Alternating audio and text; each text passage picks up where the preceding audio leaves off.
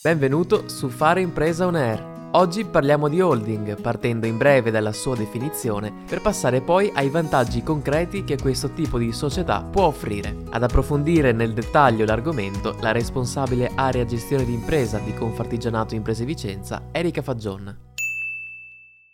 Che cos'è una holding?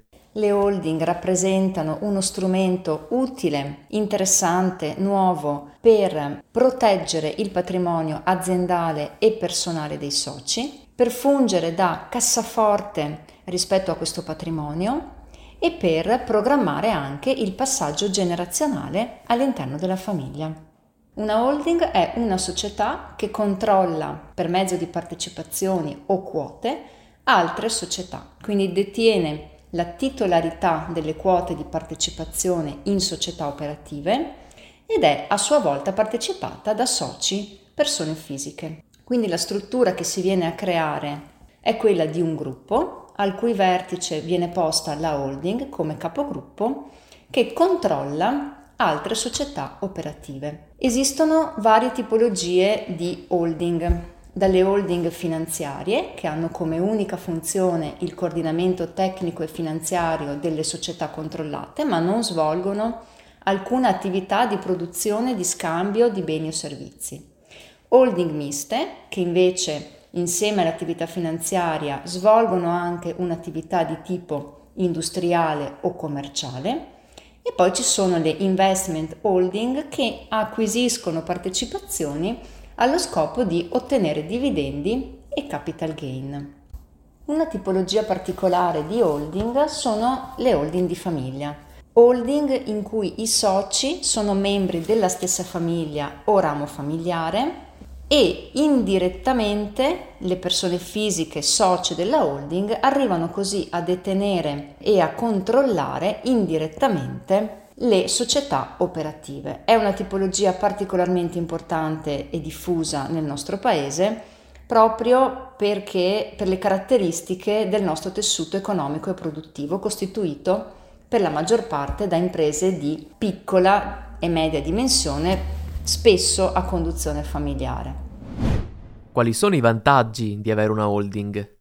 I vantaggi principali eh, di eh, costituire una società holding sono soprattutto ridurre il rischio di impresa e tutelare il patrimonio aziendale. Ogni società del gruppo rimane giuridicamente un soggetto indipendente, risponde con il proprio capitale e con la holding il patrimonio dell'imprenditore rappresentato dal valore delle società operative oltre che dai beni personali, è messo al riparo dalle aggressioni di eventuali creditori. Esistono poi altri tipi di vantaggio, che sono sintetizzabili in vantaggi gestionali, finanziari, fiscali, oltre a rappresentare un ottimo strumento per pianificare il passaggio generazionale all'interno della famiglia.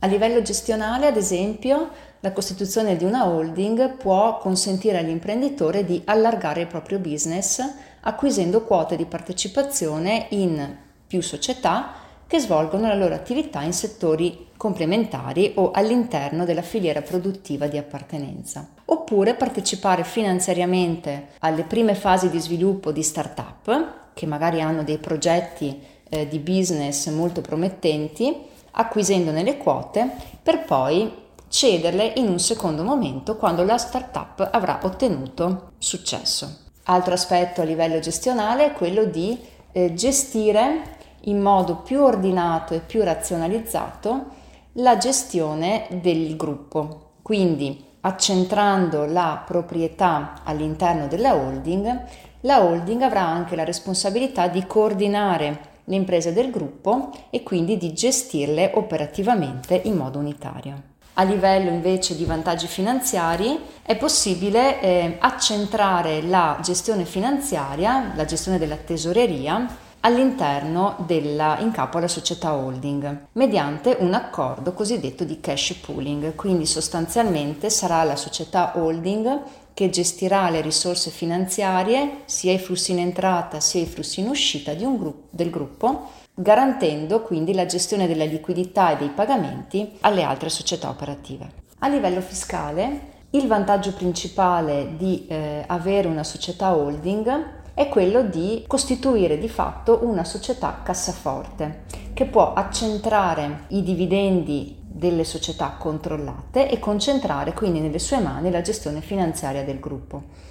Questo grazie a una norma che consente all'interno di un gruppo, di una holding, di rendere imponibili ai fini fiscali gli utili e i dividendi che vengono assegnati alla holding solo per un 5%, quindi le riserve o gli utili che vengono distribuiti alla holding da parte delle società operative sono esenti per il 95%. È quindi evidente il vantaggio fiscale rispetto alla tassazione ordinaria in capo ad una persona fisica. Infatti, nel caso in cui una società distribuisca utili ad un socio persona fisica, la tassazione avviene con una imposta sostitutiva pari al 26%. Se la medesima società distribuisce utili ad un'altra società, nella fattispecie ad una holding, quindi con tutta una serie di requisiti a livello di controllo della partecipazione, quegli utili sono imponibili solo per il 5%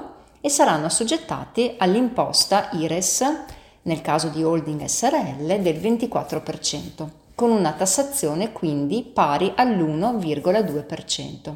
Risulta immediatamente evidente come eh, sia forte marcato il risparmio d'imposta, un 26% nel caso di tassazione in capo alla persona fisica, un 1,2% nel caso di società holding. Altro vantaggio fiscale è quello del regime PEX, in base al quale le plusvalenze generate dalla cessione di partecipazioni nelle società, di persone o di capitali, sono non imponibili per il 95%. Quindi, anche in questo caso, nel momento in cui è la holding a cedere la partecipazione nelle società operative, c'è questo regime di non imponibilità per il 95%. Se invece a cedere le quote di una società operativa è un socio persona fisica, questo regime non è applicabile e quindi la plusvalenza che si genera dalla cessione delle partecipazioni è soggetta a tassazione ordinaria.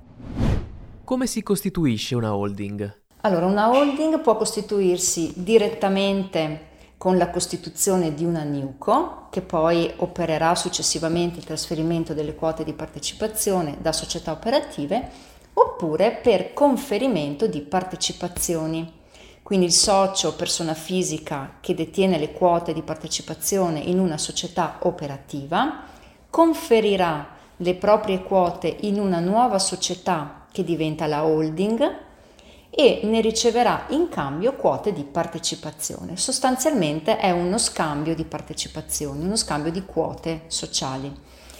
Qual è il risultato? Che il socio persona fisica che prima era socio della società operativa diventerà socio solo della holding e la holding diventerà socia della società operativa con la struttura di gruppo che abbiamo visto all'inizio.